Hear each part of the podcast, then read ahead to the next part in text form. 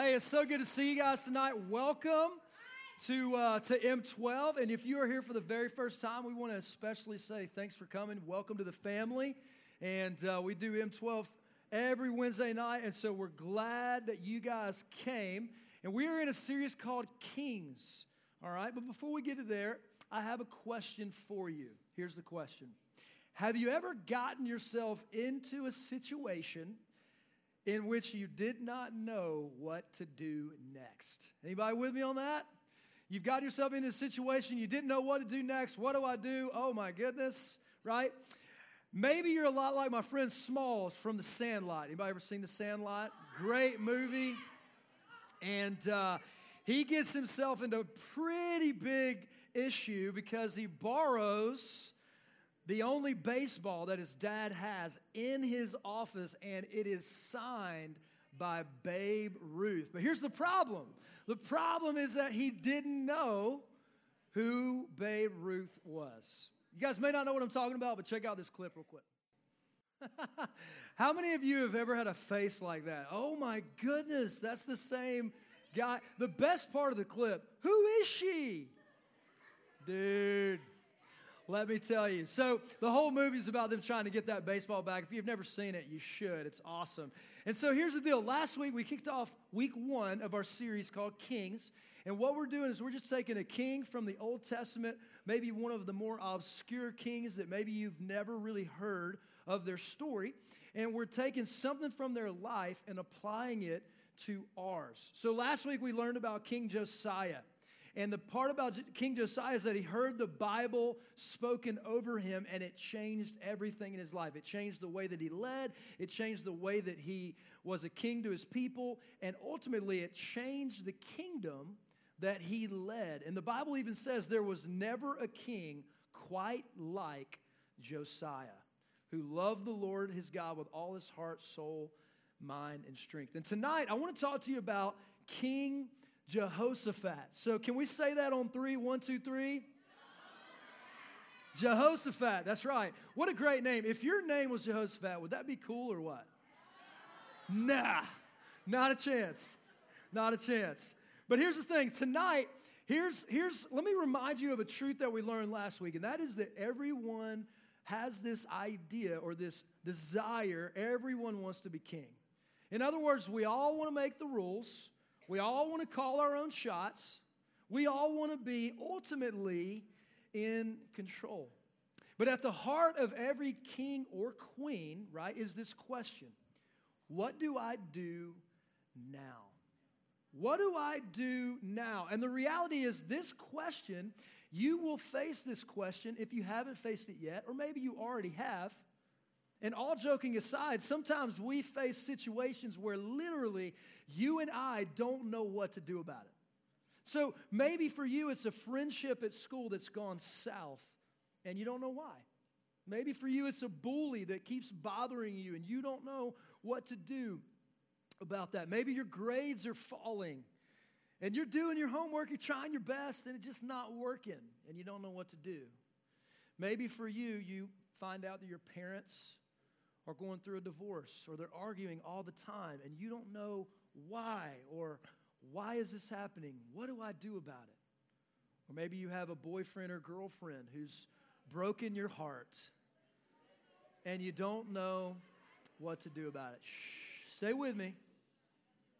Well, I want to give you a statement tonight that you've probably already talked about in your small groups, but here it is. It's our bottom line. It's the one thing we want you to get, and it's very simple. When you don't know what to do or say, the answer is first to pray. Super simple. You can get your head around that. You can get your heart around that. Easy to remember. When you don't know what to do or say, the answer is first to pray. And I want us to see how this plays out in King Jehoshaphat's life. When you don't know what to do or say, the answer is first to pray. So here's what you got to know the kingdom of Israel, the, the nation of Israel, is divided into two parts. Israel is in the north, Judah is in the south. And king of Judah is Jehoshaphat. So he's the king of Judah, right?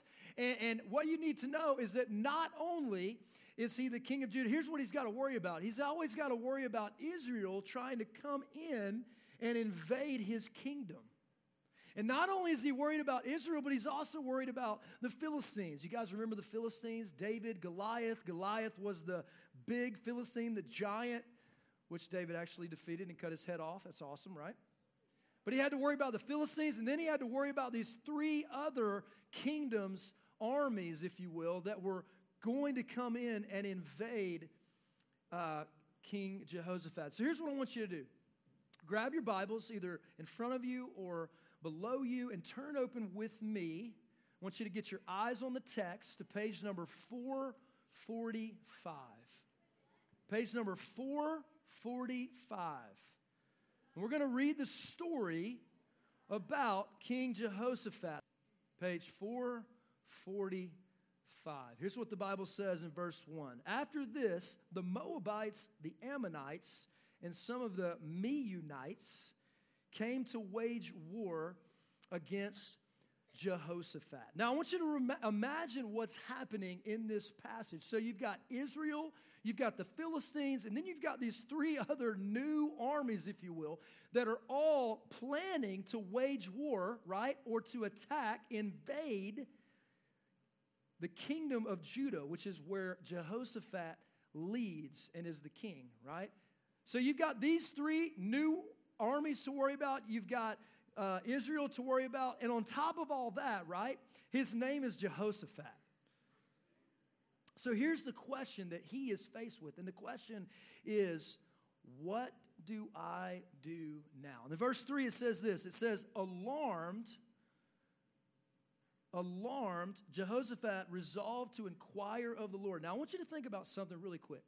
So he was alarmed because all these armies were coming his way. I think I would probably be alarmed as well. I think I would probably be like, what in the world is going to happen? What do I do about this? This is crazy. Because you got hundreds and hundreds and thousands of these guys, and we've only got our army, man. We are, we're not in good shape. You know what I'm saying? And I think if we're honest, we would probably all do one of three things. One, we would try to outsmart the enemy because we would use our brains. Now, how many of you guys you think, just show of hands, you would probably try to outsmart your enemy? All right, you, my sixth graders are smart in here, all right? Here's the second thing. What about this? Would you try to maybe outrun the enemy with your legs, man? You're fast, right? You're just getting out of dodge. How about this? How about this? How many of you would try to out war them? I mean, you'd get all the guns and ammo as much as you could right? You get your friends, you get your people, your family, your wife, your husband, you grab it all. You guys would be exactly like this guy who was interviewed a couple years ago. Check it out. That guy would outwar them. You know what I'm saying? I mean, he would totally outwar them. But I want you to notice what Jehoshaphat does. In verse 3, it says, Alarm Jehoshaphat resolved to inquire of the Lord and proclaimed a fast for all of Judah. So here's what he does he calls all of the kingdom of Judah together, and they fast and they pray. See, when you don't know what to do or say, the answer first is to pray. That's exactly what Jehoshaphat did. And, and here's in verse 4 it says, The people of Judah came together to seek help from the Lord. They came from every town to seek him. So I want you to understand Jehoshaphat calls the kingdom together, and listen, he doesn't call them together so they devise a plan. He doesn't call them together to say, hey guys, we got to go to war, we got to get it done. He calls them together and he says, we just need to pray. We just need to seek God. We need to go after God. And I want us to read together quickly the prayer that he prays. So it's going to be in verse number beginning in verse number 5, chapter 20. Here it is. Verse 15, yes, verse 5. Lord, the God of our ancestors, are you not the God who is in heaven? In other words, you're God and I'm not. You are the God of the heavens, right? And then he says this he says, You rule over all the kingdoms and nations. In other words, you're over it all. You're not just the ruler of the kingdom of Judah or the kingdom of Israel or the kingdom of the Moabites or whoever else, but you rule it all. Then he says this power and might are in your hand, and no one can withstand you. Think about this God is bigger than all of your circumstances, He is bigger. And then he says, For we have no power to face this vast army attacking us. He's saying we're outnumbered. We, we, ha- we don't have as many men as they do. We're outsmarted. We can't outrun them. We definitely can't outwar them. And then he says what I think is the most powerful statement in this whole chapter in verse number 12. He says it like this He says, We do not know what to do, but our eyes are on you. I want you to think about that. Jehoshaphat said, We do not know what to do, but our eyes are fixed on you. In other words, man, God, I don't know how to deal with my best friend ignoring me, but my eyes are on you. I don't know how to deal with my parents arguing all the time. I don't know how to deal with this bully at school. I don't know how to deal with being outnumbered, but my eyes are on. See, Jehoshaphat didn't say, Yeah, God, I got it all figured out. I got this plan. This is what's going to happen. This is what we're going to do. But he said, No, man, I got nothing. I'm clueless. And I really, really need your help. I don't know what to do, but my eyes are on you. And I want you to notice what happens is this prophet in verse 17, this prophet comes to Jehoshaphat, and this is what he says. He says, Listen, Verse 15 Listen, King Jehoshaphat, and all who live in Judah and Jerusalem, this is what the Lord says to you Do not be afraid or discouraged because of this vast army, for the battle is not yours, but God's. Do not be afraid, for the battle is not yours, but God's. And then he says, Take up your position, stand firm, and see the deliverance that the Lord will give you. In other words, go out to battle and just see what happens. See what God will do. See how God will show up in the midst of your battle, of your issue. And so they do exactly what he said. Verse number 20, if you're reading along. It says, Early in the morning they left, and as they set out, Jehoshaphat, Jehoshaphat got his people, and he said, Listen to me, Judah and Jerusalem. The peop, uh, have faith in the Lord your God, and you will be upheld. Have faith in his prophets, and you will be successful. So he gets his people together and he says, Listen, we just need to have faith that God is who he says he is.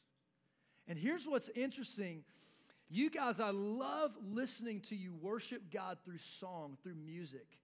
And that is exactly what happens in this passage. Literally, they're walking out of the battlefield, they're marching out, and they literally start breaking out in song. They start worshiping God, they start praising God. I mean, literally, this is a war. People are coming at them, and they just start going off. And here's what the Bible says it says, as they began to sing and praise, listen to this, look at what happens. The Lord set ambushes against the men of Ammon and Moab and the mountain who were invading Judah, and they were defeated. In other words, all of these armies, right? They start singing and worshiping, and all these armies that at one time were going to go and invade Judah, they start killing each other. It's kind of a crazy scene, right? They just start turning on each other and killing each other. And then Judah, the army of Judah, the kingdom of Judah, they didn't have to go to war, they didn't have to go to battle. And here's something that they learned they didn't have to draw a sword because they learned the battle, they learned to not fight battles that are not yours to fight. Don't fight battles that are not yours to fight. See, the battle wasn't theirs, the battle was God's. And ultimately, God showed up. And as they were singing, the armies killed each other. But you know what, students? Sometimes we try to fight battles that aren't ours to fight. Or we try to carry burdens that are not ours to carry. Maybe sometimes we try to take matters into our own hands and we try to talk to people more than we try to talk to God. Or maybe we're watching our parents struggle and we're trying to put that blame on us and we start thinking, well, man, this is all my fault. No, it's not. That's not a battle that you can fight. That's not a battle that you're supposed to fight. That's a battle that only God can fight. And I think this is what God would say and what Jehoshaphat would say. He would say, Pray through the battle. Pray through the battle, whatever battle it is. If it's something at home, if it's something at school, if it's something just within yourself, whatever the battle is, take it to God. Take your parents' relationship to God. Take this bullying situation to God. Take whatever you're struggling with in school, take it to God. And I think he would say this pray the same prayer I prayed God, I don't know what to do, but my eyes are on you. I, I don't know, I don't know, I don't have a plan. I don't know what to do, but my eyes are on you. So, a couple weeks ago, you guys may have heard of this, but there was a tragedy that struck the community and the family of Dacula. There were two young men in high school that were traveling on 316 and they were trying to cross over 316 and they didn't see a car coming their way. They got T boned. And as a result of their injuries, the unfortunate piece to that is neither one of them made it. How do you explain that? How do you explain two high school guys, well liked, people, people liked them, they had a lot of good friends, great family, and for them to, to die at such a young age? Well, there's no explanation. You just have to trust God, even in the midst of the storm. You just have to trust that God has a plan for you. I don't know why you're facing the battles you're facing, I don't know the battles you are facing. But you have to trust God to fight it with you and fight it for you. And I want you to notice the end of the story. It's so good on chapter 20, verse 30. It says, The kingdom of Jehoshaphat was at peace for his God had given him rest on every side. Let me ask you guys a question. Wouldn't it be amazing if we had peace on every side? I mean, if we had peace with our parents and peace at home and our families, if we had peace at school, if we had peace with our friendships, and I think what God would urge and encourage you to do is to stop fighting and to start praying. God, I don't know what to do, but my eyes are on you. God, I don't know how to trust you in this situation, but I'm, I'm going to. I'm, gonna, I'm trying my best to trust you with this. I don't know what to do, but my eyes are on you. So here's the question that I have tonight What battles do you need to stop fighting? What battles in your life, what things in your life that you need to start letting God fight with you and fight for you? Maybe it's your parents. Maybe it's something with a friend. Maybe it's the pressure that you feel in the field or the pressure that you feel at school to make the top grades in the class. Maybe it's some type of heartache or depression or anxiety where literally you face this question of, gosh, I don't know what to do with this. So this week, here's my challenge. This is, this is what I want to encourage you to do. Just see what happens. Just see, just see what happens in your life when you get to this. Every time you're reminded of this battle that you face, or the issue that's in your life, every time you're reminded of your parents arguing, or every time you're reminded of this friend that's supposed to be a really good friend, but they're doing something or saying something to you or about you that's not cool, you don't understand why they're doing that. Every time you're faced with this issue, pray the prayer God, I don't know what to do, but my eyes are on you. I don't have a plan, God. I, don't know the answer, but I know that you know the answer. And I know that I can trust you. I don't know what to do, but my eyes are on you. and so here's what I want to do to wrap up tonight is I know that you've probably already talked about it in your small group, and, and that's awesome. And hopefully, you had a chance to maybe share a battle that you're facing, or maybe you had a chance to even pray together tonight. But here's the thing at M12, man, our team, our staff, we really want to know the battles you're facing too. And so, this is just you don't have to feel pressure to do this, but this is just an opportunity, is that we have a song that we want to sing over you tonight about how good the Father really is. And so here's what we want to ask you to do during this next psalm. This is not a time to be focused on anybody else in the room other than yourself and God. And we want to ask if you'd be willing to, on the bottom of your bulletin, just tear off your card. And on one side it says, How can we pray for you?